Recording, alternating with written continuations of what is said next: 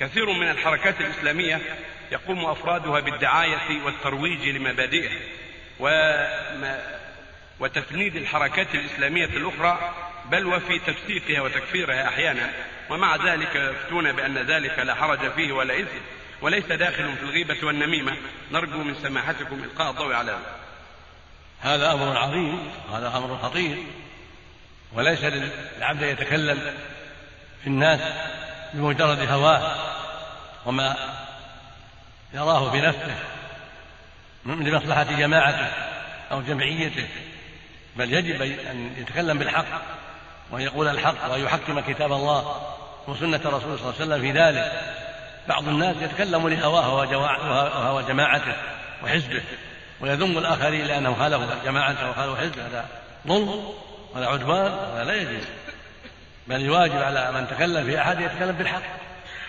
كان من تكلم في أخطأ يبين الغلط والخطأ، خالف الكتاب، خالف القرآن الكريم، خالف آية كذا، خالف السنة الحديث كذا، من باب الدعوة إلى الله، من باب بيان الحق، من باب إنكار المنكر. أما أن هذا يعيب هذا لأنه من جماعته ويمدح هذا لأنه من جماعته، هذا ظلم وعدوان، تحيز المنكر، لا يجوز هذا أبدا.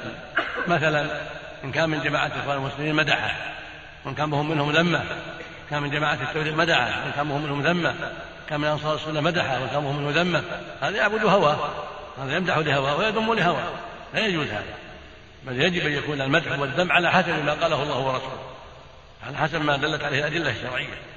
من ذمه الله فهو المذموم، ومن مدحه الله فهو الممدوح، نسأل الله.